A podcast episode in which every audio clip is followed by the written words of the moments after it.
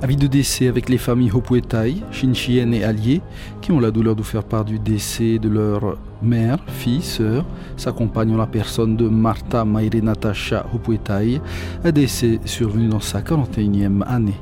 Son corps est exposé à son domicile de Mataia.